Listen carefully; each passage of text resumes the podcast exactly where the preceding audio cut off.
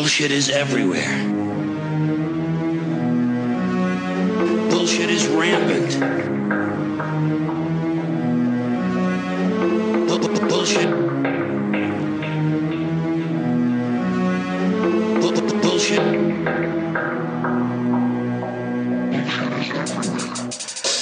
I want you to get up right now and go to the window, open it, and stick your head out and yell,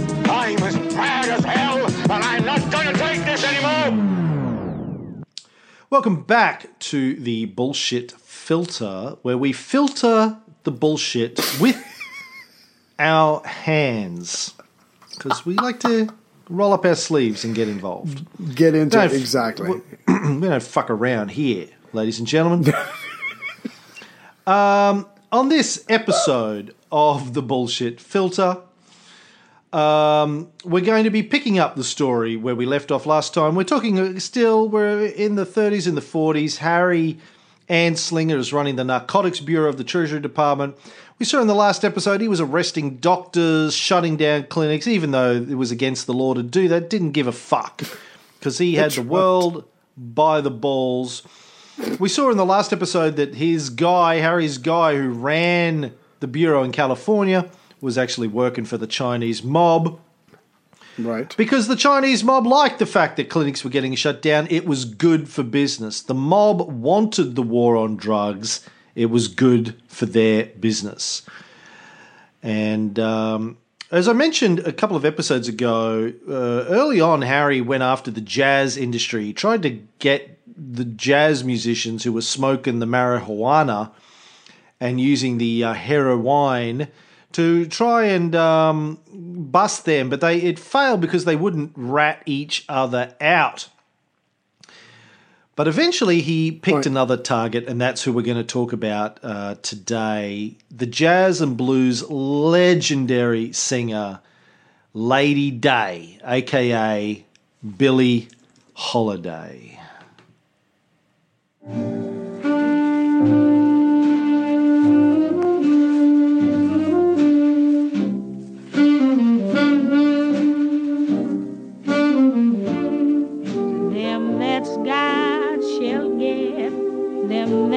Not shall lose. So the Bible said, and it still is news.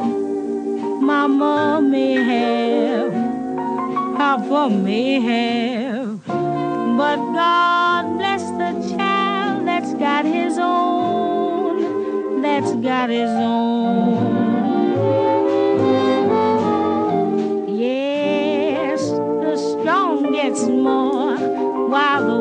Ones fade. Empty pockets don't ever make the grade. Mama may have, Papa may have, but God bless the child that's got his own, that's got his own. Oh, what a voice she had! That song, But- by the way, Yeah. Go ahead. that song she wrote when her mother was hitting her up for money and uh, she refused to give her mother money and her mother you know was like i will disown you and billie said god bless the child has got his own mama and then she went and wrote that song God. You know, since since we've been doing this uh, episode, I've gone and listened to Billie Holiday because I have to admit, I mean, my wife is into her, but I never really listened to her. And then when you read some stuff, I mean, you don't you don't hear in, in certain ways. If if, um, you don't hear the pain, you don't hear the addiction, you don't hear the physical abuse, the alcoholism. When she's on stage, I mean, it's it's just amazing what she can do. Uh, and I told Heather all that stuff, and, and it freaked her out because even though she enjoys her music, she didn't know any of her background, and it and she got all worked up for a couple of days. But anyway, so I, I wanted to mention that when Harry got the job in 1930, when he got the top job, he was 38 years old. And because he believed he was on a crusade or, or whatever you want to call it, um, God was on his side or whatever, he ends up writing a lot of things down. I, I imagine a person like this just has to get this kind of stuff out. Now, writing a lot of stuff down is not really a good idea when you're lying and you know you're making shit up. And in his writings, you, if we could go back in time, we would find out that he is becoming obsessed with Billie Holiday. He's obsessed with this hatred of jazz. And I think we said this on a previous episode. I can't remember because even when I dream Cam, it's, it's in your voice. Um, he hated everything about jazz. It was free form. It was relaxed. It was a mixture of music coming from Europe, the Caribbean, and Africa, all coming together in these American jazz clubs. And he just, he just had a visceral hatred for it and he wanted to bring it down. And he just had to find the proper avenue in order to attack this part of black American culture that he absolutely despised. And uh, he wanted a high profile victim to to scare America about the dangers of drugs, and he went after Lady Day. Now she, as you mentioned, as you indicated, had a tough fucking life. Uh, which I want to tell this story because, like you, I, actually Yeah. like Heather, I'm a fan of Billie Holiday's. Um, I'm a fa- I'm a jazz fan. I love jazz.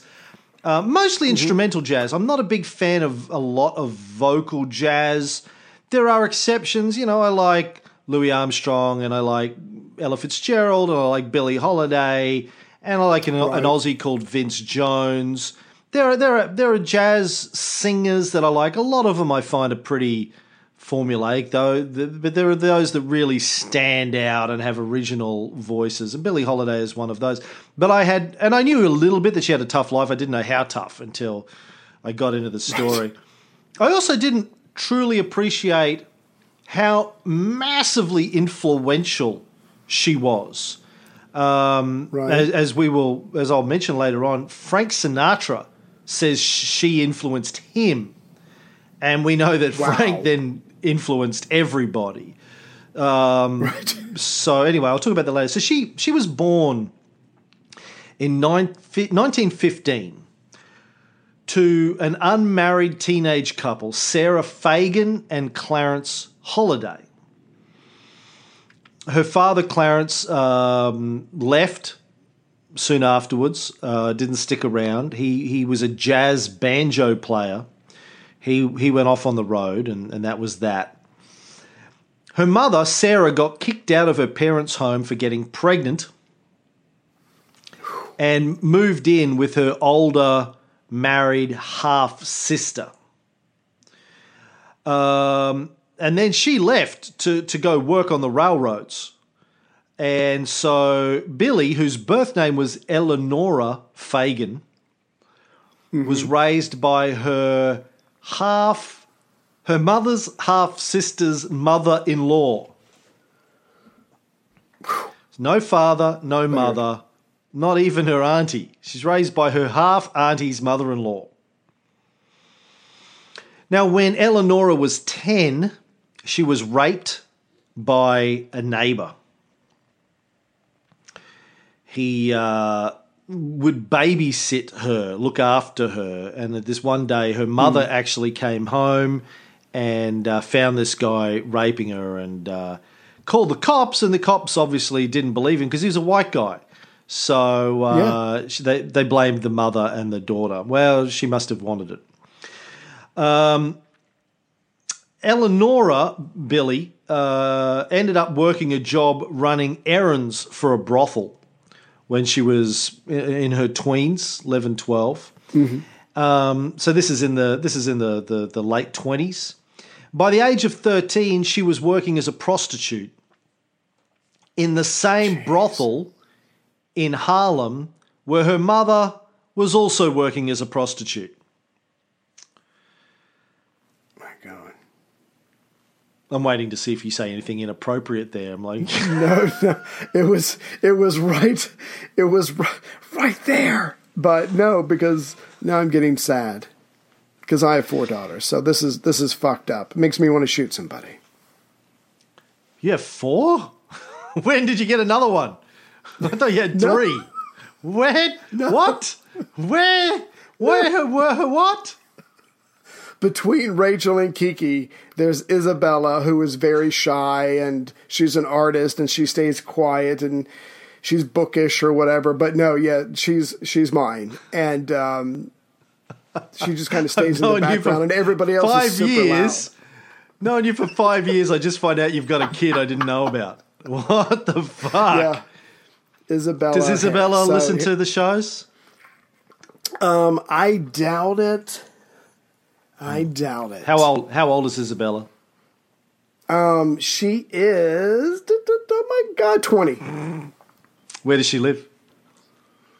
she lives with her sister Rachel, and they go to school and work, and they're being very diligent young ladies, saving their money, going to school, working hard. I did not still that discipline in them. I'm, I'm glad they got it either internally or from their mother or whatever. It didn't come from me.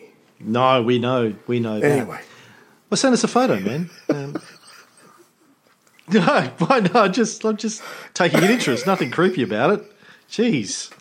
no, no, Jesus. no. Okay, I have four Okay. daughters and one son that I know of. Well, I'm so shocked. I was Randy. I was Randy in my my younger. So shocked to know that you've got a daughter that I never heard of before, that you've never mentioned in She's all of our time quiet. Together.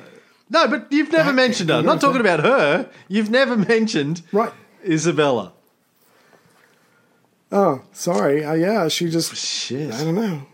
Wow. She's in her own world, and she, she basically she's like a lot like you. She just the world can kiss my ass, and Right. she doesn't care for any kind of convention. Right. Okay, well, back to uh, prostitute, mother and daughter prostitute teams in Harlem. Um, Right. now, around about the same time that she was working as a prostitute, um, Eleonora um, started singing in clubs in Harlem. She she would just, uh, uh, I think, sing while she was banging johns and and doing things around brothels. And somebody said, "Hey, you got a good voice. You should get up on the piano and knock out a tune." And she did, and and and she started becoming very popular at a very young age. Uh, She took the name Billie from an actress that she admired, and the name Holiday obviously was her father's name. Now, she was discovered um, by the legendary Columbia Records music producer John Hammond.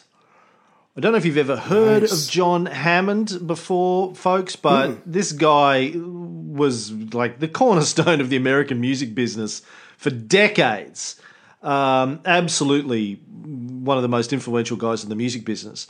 Um, he sort of discovered her and, and signed her up. She made a recording debut at age 18 in November 1933 with Benny Goodman, uh, the famous American jazz clarinetist and band leader known as the King of Swing.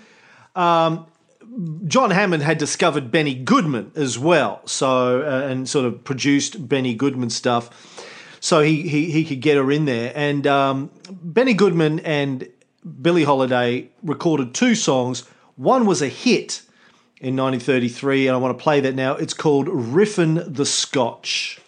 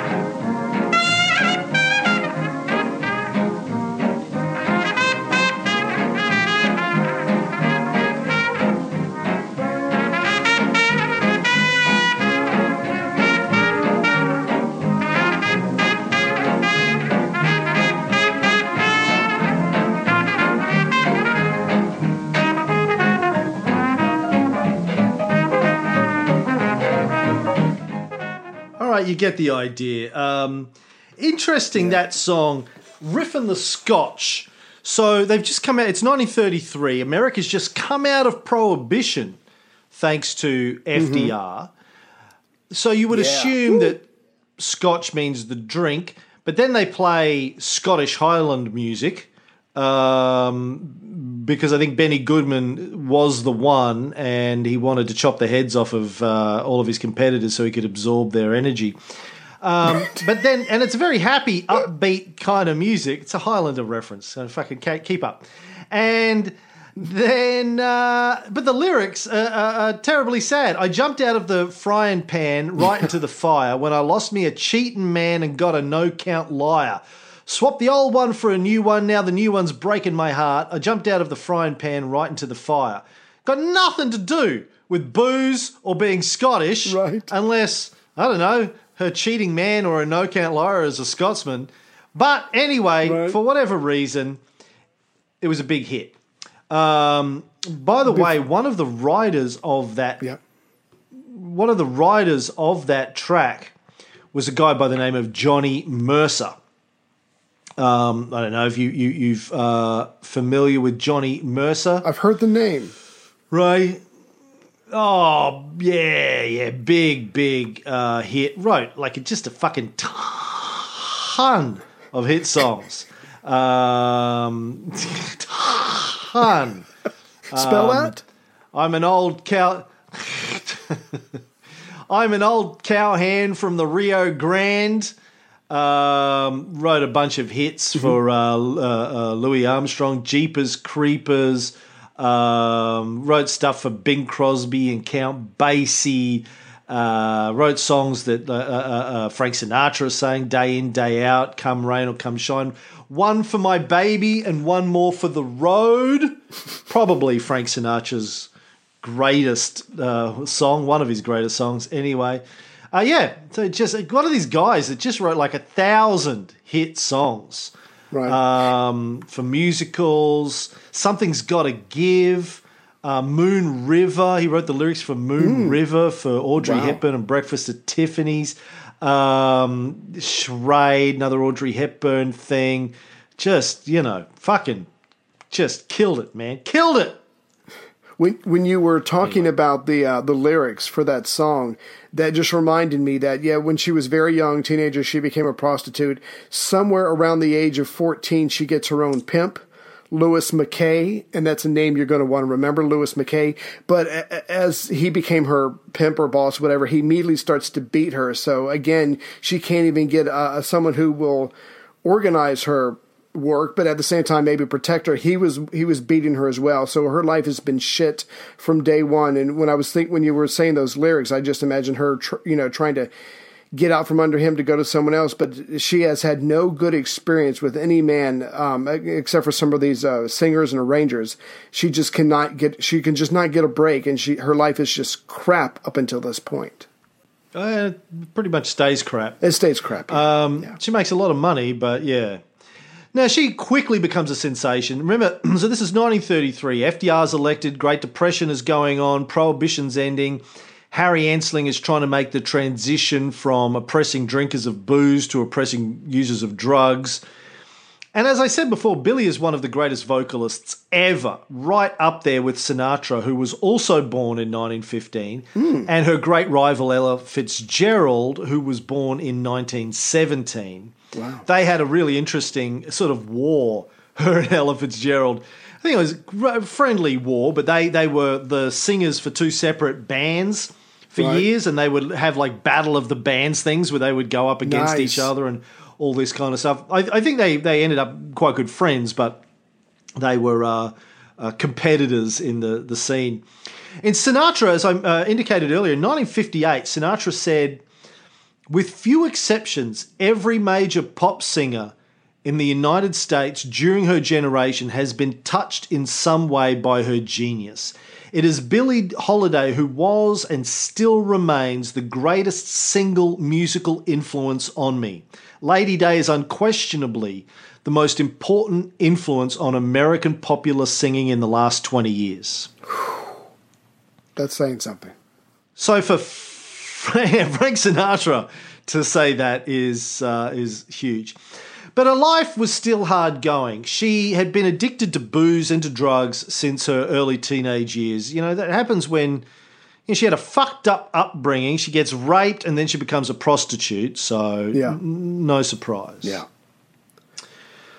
So And she was tough as nails. You have some of the stories about uh, how tough she was? Yeah, so I just wanted to mention real quick. So as you can imagine, early on, she gets arrested. Um, uh, and you were you were touching on this. She gets arrested for prostitution. She goes to jail. She gets turned on to hardcore drugs. Uh, white lightning, 70, pr- 70 proof alcohol. She switches to heroines. Uh, I, I just want to mention one, one story because I thought this was something that would be amazing. So one New Year's Eve, a sailor at the bar makes a comment about black people being served at the bar and she stabs a bottle into his face because he used the N word or whatever. So, so again, this woman doesn't take shit off anybody. And there's a quote. I don't have it. I remember reading it and I don't remember when she said it, but she said at some point in her life, and I think this was very young when she, after she was raped, she was sent to a reform school and the nuns were really mean to her and they beat her and they at one point to teach her a lesson they stuck her in a room with a corpse to try to break her spirit and she said something like I, w- I decided I would never say anything unless I really meant it. So for a lot of people, when I didn't say thank you to them, it's because I really didn't, want to thank them. So she was this hardcore person who wasn't taking shit off of anybody, but to stab a bottle into a guy's face because he calls you, uh, an, uh, uh, inward. I mean, it, this woman is just tough as shit. And just to make life even harder, not only is her pimp beating her, but later on, her ma- her manager, her husband, uh, he's going to steal money from her throughout her entire career, and he's still beating her. She's not just beat when she's a child; she's beat as a grown woman in between per- uh, performances.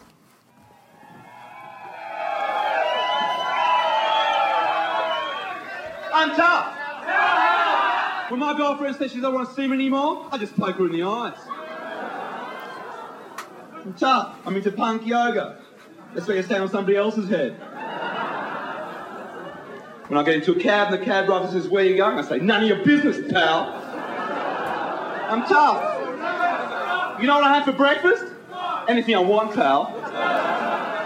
My rice bubbles are too scared to go snap, crackle, and pop. They just sit in the pack and go, here he comes. Think about it. I'm tough. I'm so tough I wasn't breastfed when I was a baby. I went straight on to cappuccinos. Wow, that has not aged well. wow. He was trying. He was trying. Australian stand up comic George Smilovici.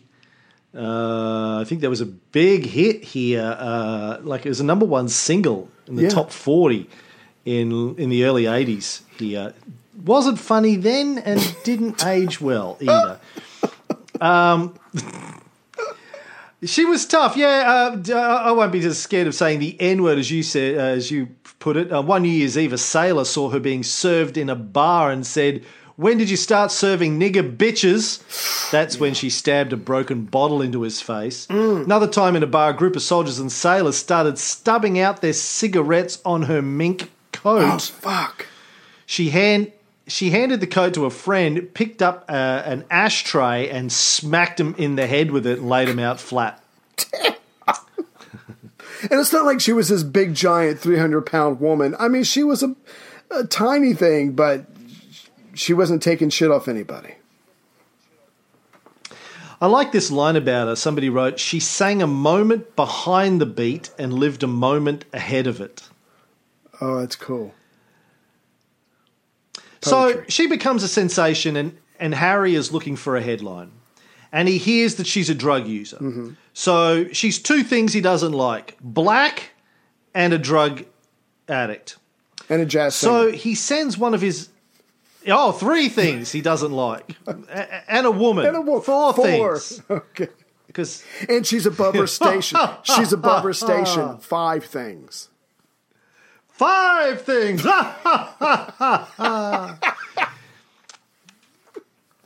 so Harry sends one of his agents. Now, this guy is special or different or unusual for one of Harry's agents because he's black. Right.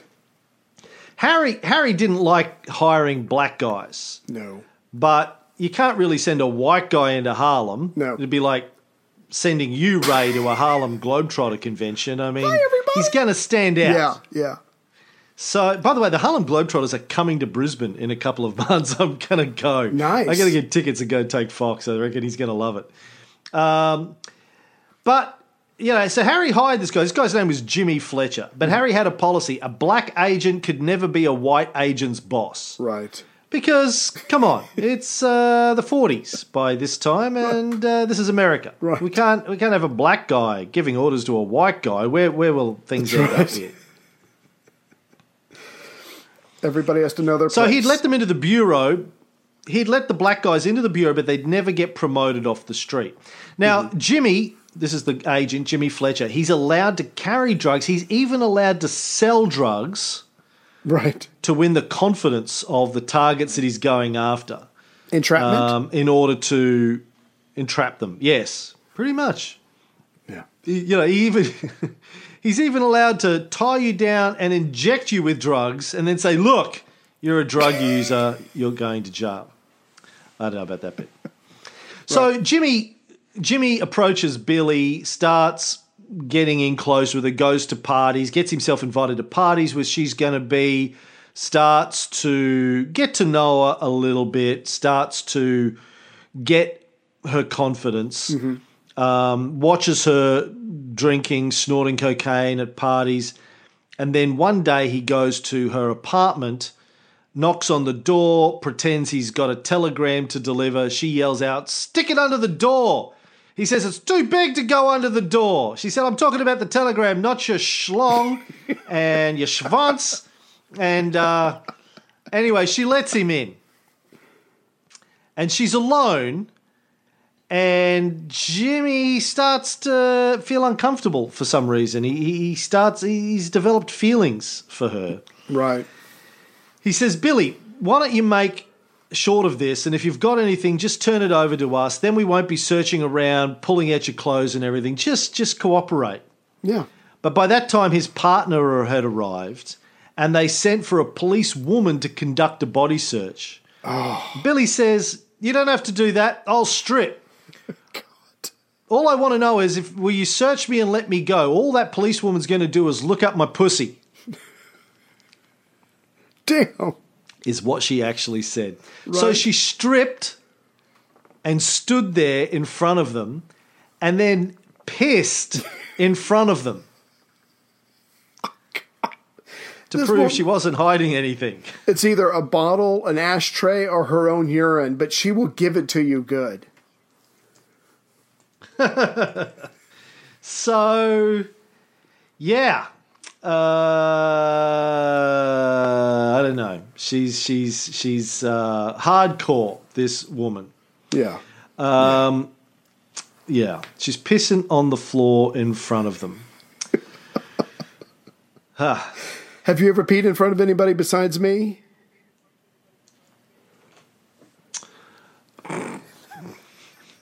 Um,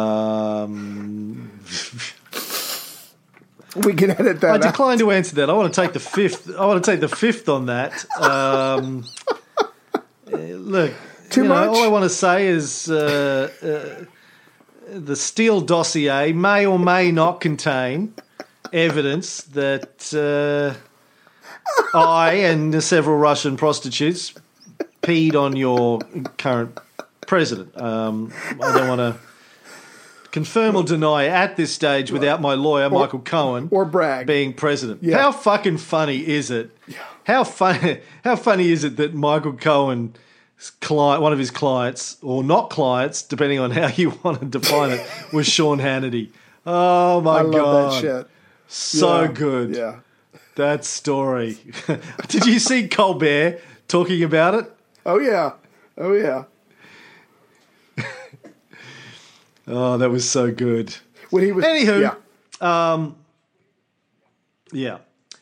Now, obviously, a woman's urine doesn't come from her vagina, but I don't know if Jimmy Fletcher knew that. He does now. Um, but anyway, I think that's why she was peeing. Maybe it was just to say, listen, there's nothing up there, or maybe it was just to say, you know, fuck you, Right. watch this. Right. Now, Jimmy apparently felt bad for her and um, offered to talk to Harry privately to get her off, but he failed. And apparently he regretted it for the rest of his life. Um, so this is happening in the late 40s, uh, towards the end of her life and career when she finally gets arrested. Um, she gets sent to prison. She's um, banned from performing as a result of that when she got out because she's a felon. And she's not al- allowed to work anywhere that served alcohol, which of course included all of the jazz clubs. Right. And uh, so her life is somewhat ruined. She had a series of abusive boyfriends and husbands over the course of her life, as you said, Louis McKay being one of those. Most of her boyfriends and husbands were mostly pimps and mafia hoods, including Louis McKay, who you mentioned earlier, who used to beat her before she went on stage, even broke her ribs once. Yeah. And she, when she finally dumped his ass, and he heard that Harry had taken an interest in her, he went to see Harry and offered to set her up to be arrested. God. Um, he said, How come I gotta take this from this bitch here, this low class bitch? If I got a whore, I got some money from her, I don't have nothing to do with the bitch. I don't want no cunt. Is literally what Louis said, not to Harry, but to someone else who um, record, recorded it and reported on it. so they worked together to get her arrested. Yeah, so Louis went to Harry said, She's been getting away with too much shit. Holiday's ass is in the gutter in the East River.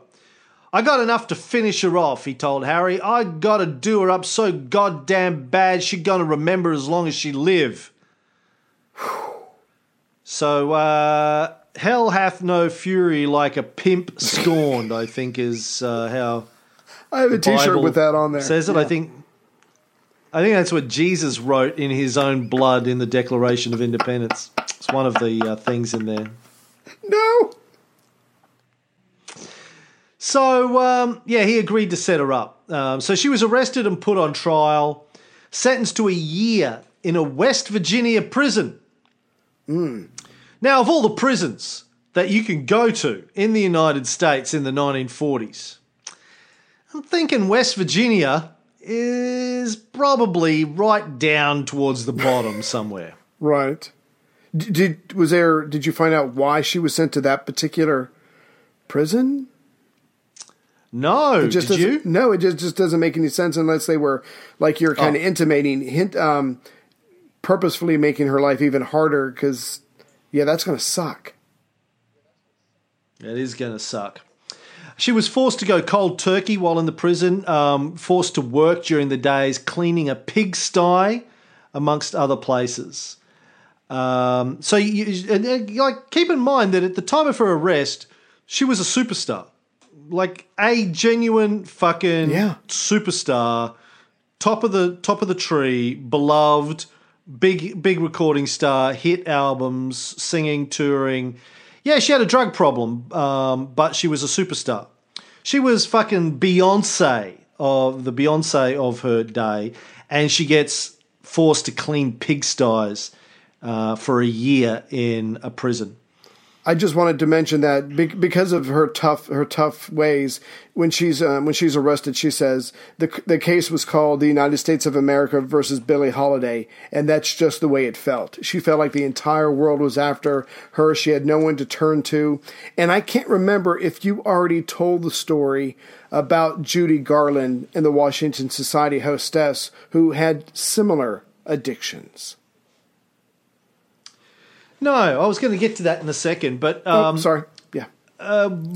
No, it's all right. Uh, but I was just going to say before we get to that, when when Billie wrote her autobiography years later, she um, tracked Bill, Jimmy Fletcher down and sent him a signed copy. Oh.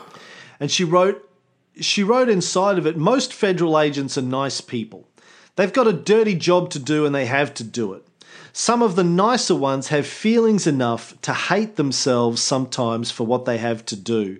Maybe they would have been kinder to me if they'd been nasty. Then I wouldn't have trusted them enough to believe what they told me. Damn. That's a bottle to the So face. he obviously told Yeah. It sounds like, well, it sounds like he was nice. He liked her. He told her he was going to do right by her and get her off. And then he failed, built her hopes up, and then let her down. And uh, anyway, apparently he never Yeah. stopped feeling guilty about what he'd done to her. Um, yeah, so uh, as you were saying, though, Harry also had dealings with other drug addicts, heroin addicts, that were superstars, but he treated them a little bit differently. Yeah, you tell the story. Well, I, I don't have a lot of details, just that he heard about Judy Garland's addiction and there was a Washington Society hostess. And so I think there was a series of phone calls or conversations where he's showing them compassion. He's talking to them. He's, you know, trying to tell them to get help or whatever. So again, uh, the color of their skin, the profession they're in, they're not doing jazz or whatever, but he, but he um, is able to, what, uh, however you, you want to describe this, he's able to get over himself and his crusade as he probably sees it and he helps these people who look a lot like him. Uh, and he doesn't arrest them, he doesn't bust them, he doesn't harass them, he doesn't go after them. He just gives them advice, shows them the compassion, and sends them on their way. Yeah, when he heard that Judy Garland was a heroin addict, he um, invited her to come and have a sit down with him. They had a friendly chat. He advised her to take longer vacations between pictures.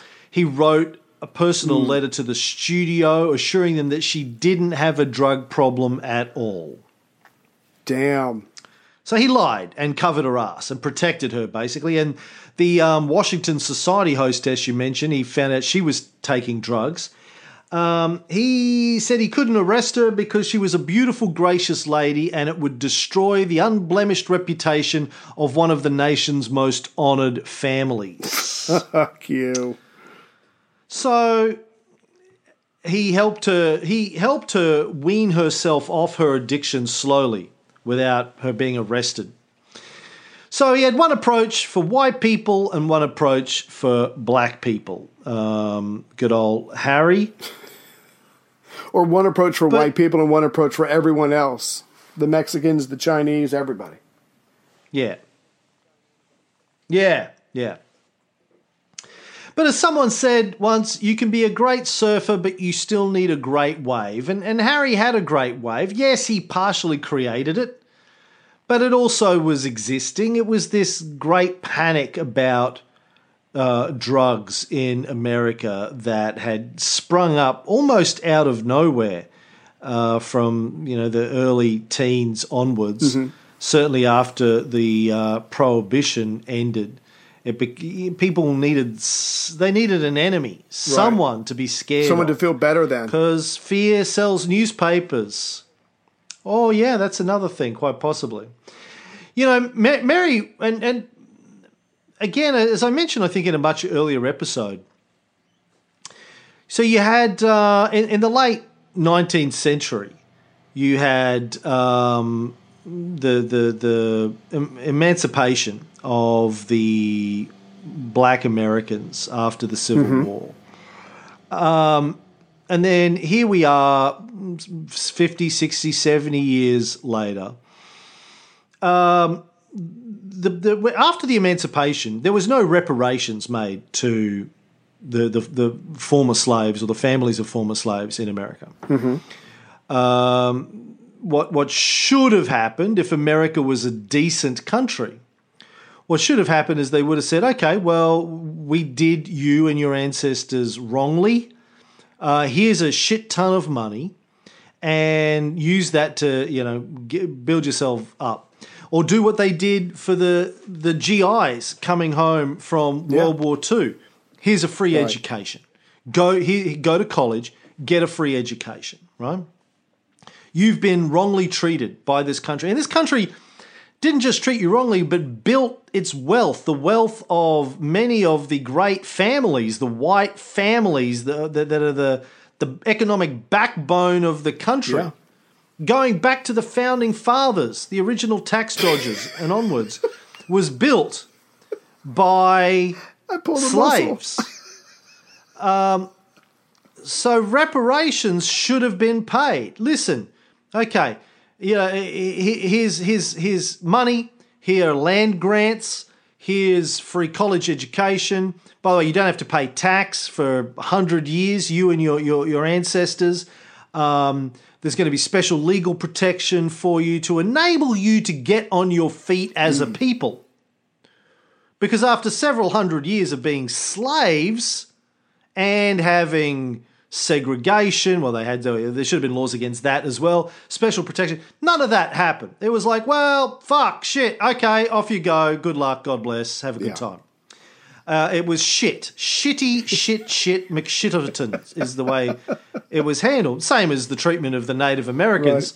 At least they got casinos at some point thrown in, but still shitty. So, um, and America, so America's scared, starting to get scared of these black people, particularly the ones that are rebelling against the way they've been treated. And and white Americans didn't uh, want to accept that black Americans might be rebelling because they had shitty lives like Billie Holiday's, locked into slums, banned from de- developing their talents. Uh, in many parts of the US, still at this stage, uh, living under segregation, not able to get certain jobs in certain industries, not able to get an education, you know, by going to college and all that kind of stuff. So it was more, I think it was more comforting for white Americans to believe that marijuana or, or, or cocaine or heroin was the reason the black people were angry. Gotcha. And that getting rid of the drugs would render the blacks and the Mexicans and the Chinese docile and on their knees Where they belong. uh, and subservient once again. And also, as we've seen in previous episodes, it was known at the beginning of the 20th century that the that the black communities and the Mexican communities were using marijuana in particular and some of the other drugs.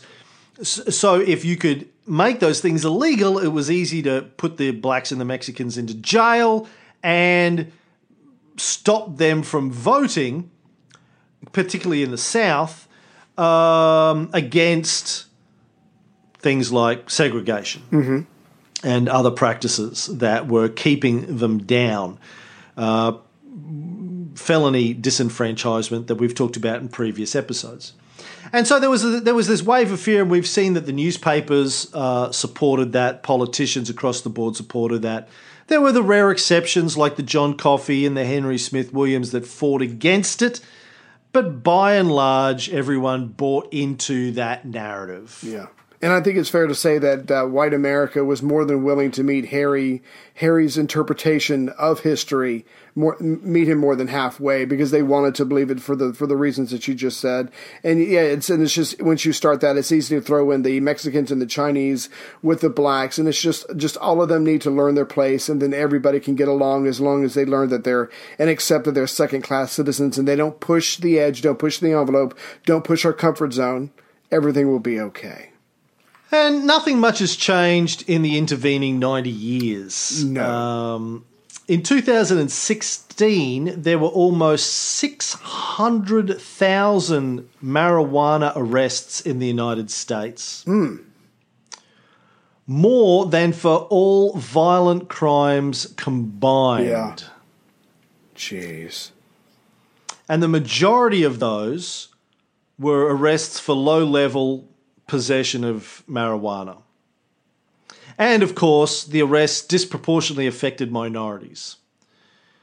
Now, official statistics in the US show that marijuana use is roughly at the same rate across different demographics, ethnic demographics. But the non white racial minorities are more likely to get arrested and face punishment. According to the ACLU, the American Civil Liberties Union, between 2001 and 2010, African Americans were arrested for marijuana possession at almost four times the rate of whites, Jeez.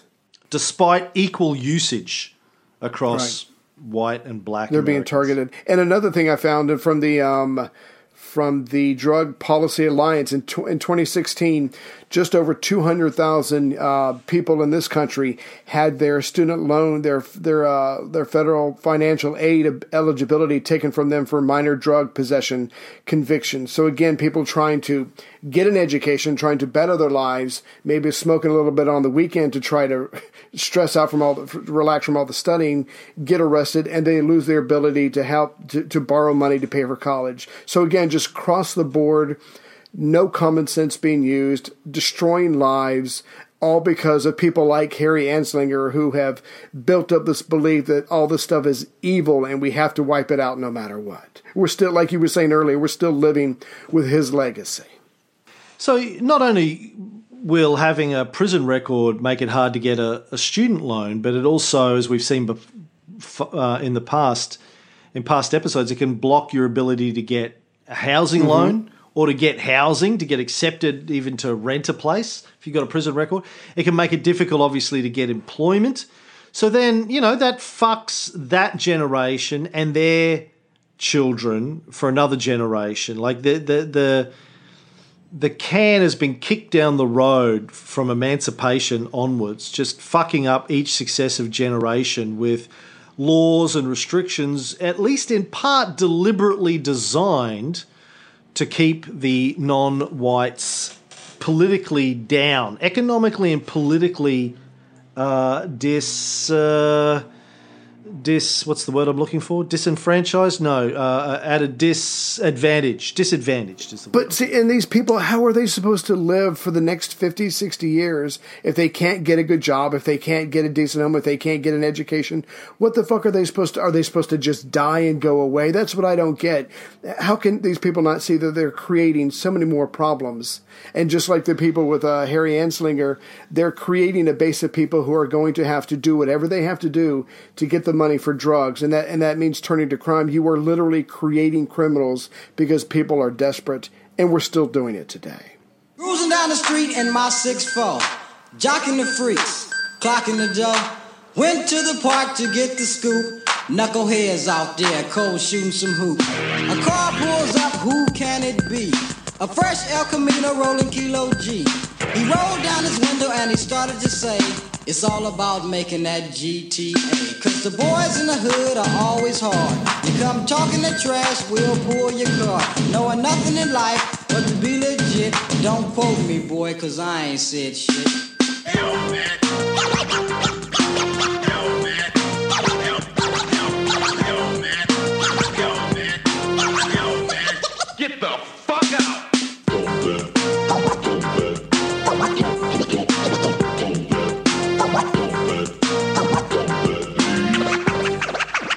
Motherfucker say what? Donald B in the place to give me the pace. You say my man JD is on free base.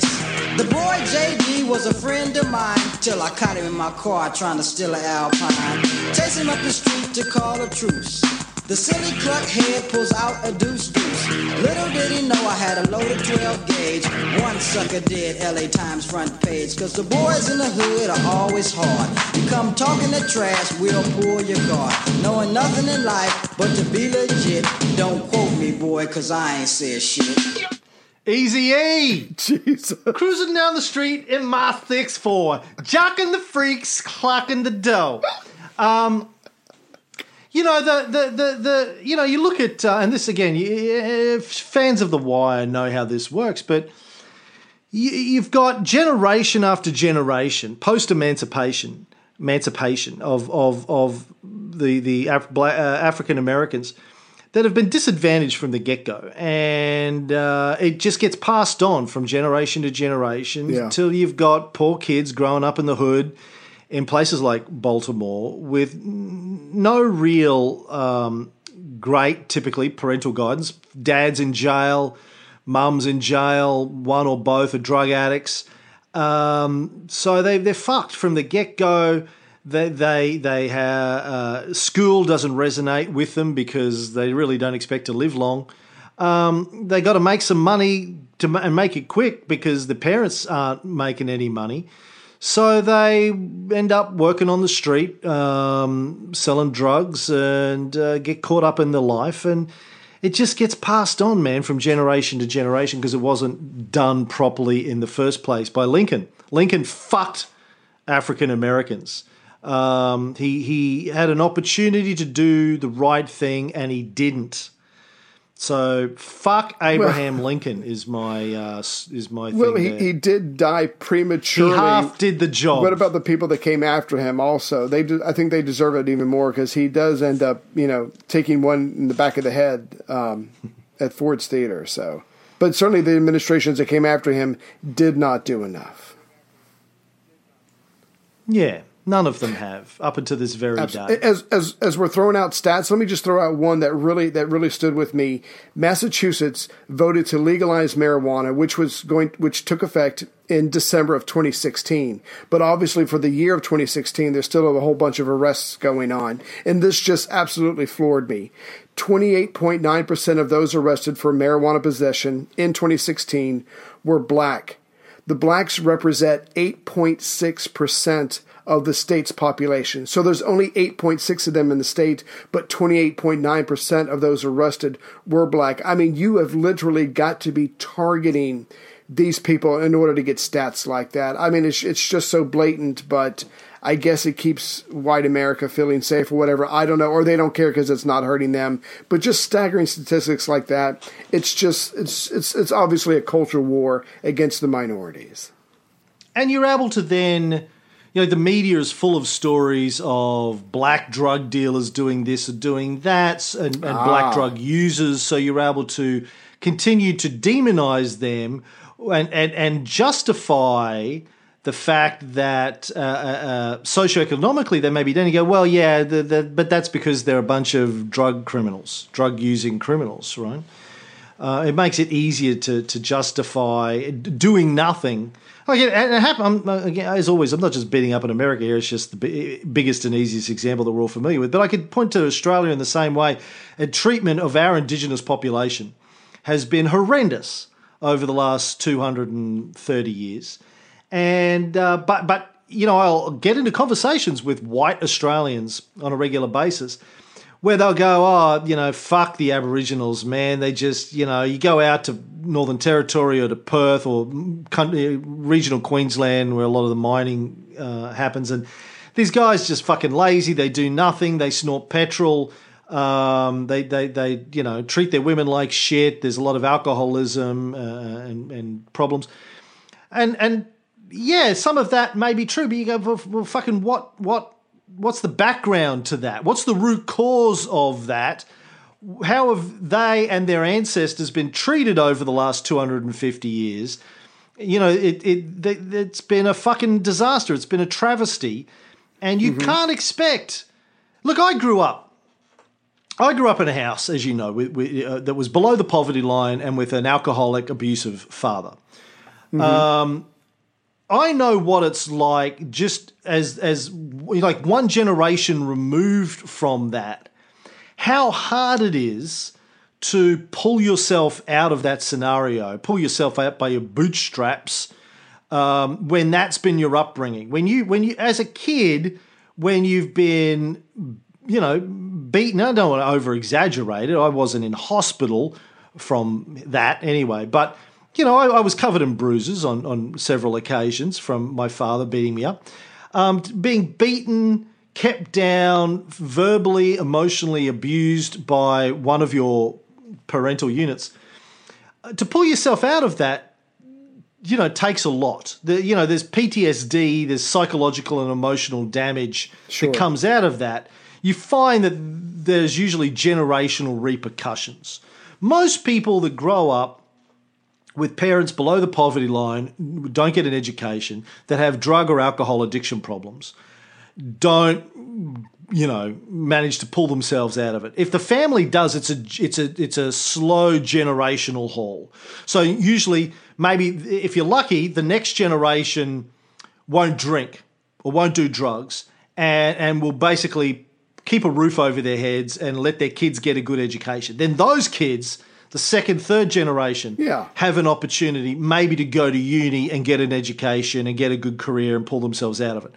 Um, but when you've got generation after generation after generation of this, of, of poverty, living in, um, in slums, uh, being treated uh, as scum by the majority of the population, uh, unequal access to, to education or employment opportunities, um, because of either legislation or because of just inherent cultural bias and, and, racism, it's incredibly difficult. And I just don't think enough people, either here or in the US, really spend the time thinking deeply about how that gets passed on from generation to generation. There's this idea of, well, you should just fucking, you know, it's a free country. Pull yourself up by your Work bootstraps.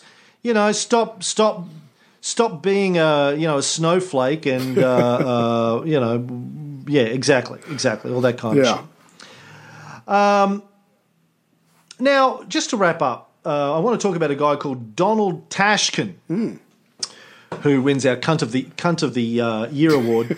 um, marijuana, you will see lots of places that marijuana still today gets demonized, including the the claim that it will give you cancer. I've even read stuff published in the last year mm-hmm. that says it's worse than tobacco cigarettes Oh, in terms of giving you cancer. Right. Now, the main guy behind this story is Donald Tashkin from the University of California. He's a pulmonologist who studied marijuana for 30 years. Oh wow. And he spent most of that 30 years trying to prove marijuana causes cancer. Um, and talking about it all that time, convinced that it caused cancer. He's the guy that everyone refers to. Unfortunately for Mr. Tashkin, Dr. Tashkin, after the largest and most extensive study ever done that he led, he ter- determined that marijuana not only does not cause cancer, Right. but it even might have anti cancer properties. Oh, God. I bet he's pissed. he said, We hypothesized that there would be a positive association bet- between marijuana use and lung cancer, and that the association would be more positive with heavier use. Instead, what we found was no association at all, and even a suggestion of some protective effect. Oh my god. Smoke weed and don't get cancer. I'm on it. That should be the marketing tagline. So, thanks very much, Donald Tashkin, for 30 years of spreading that bullshit rumor. Yeah.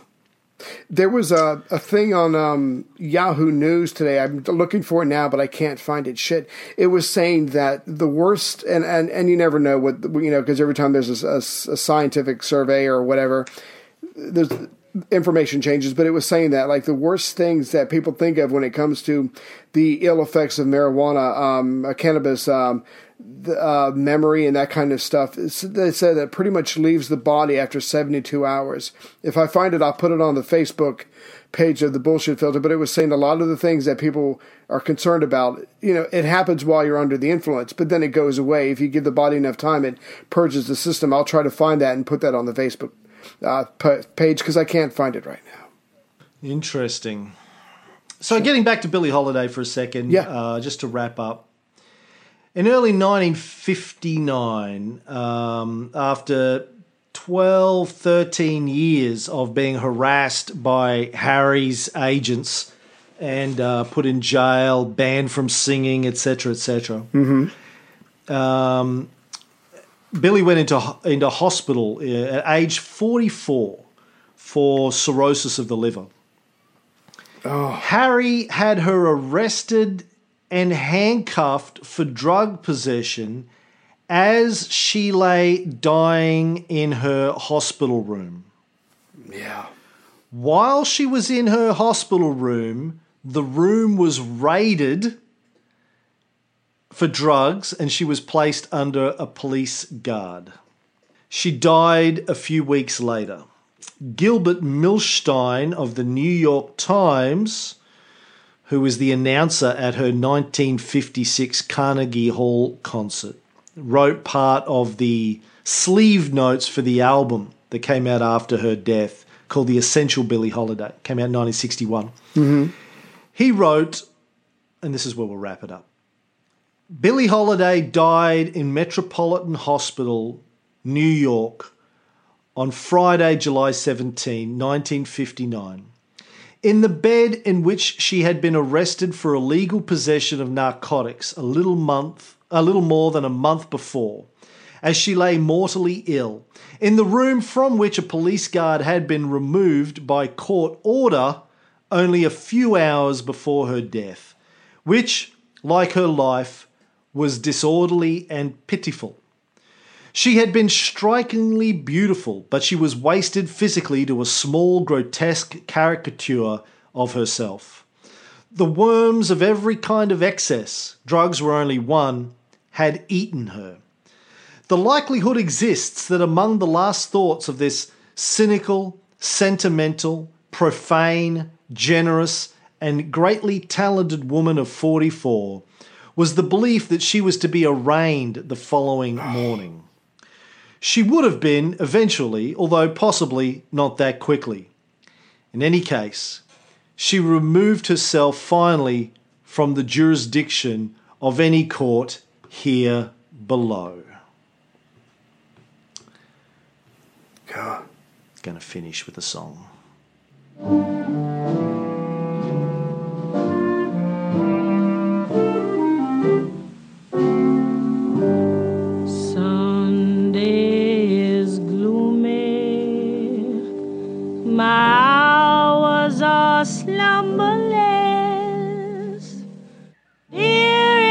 Shadows I live with are numberless.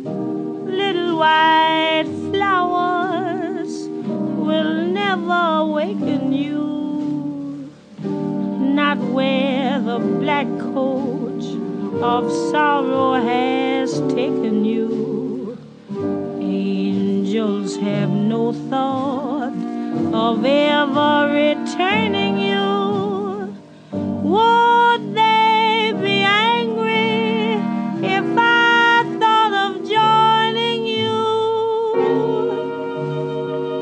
Gloomy Sunday.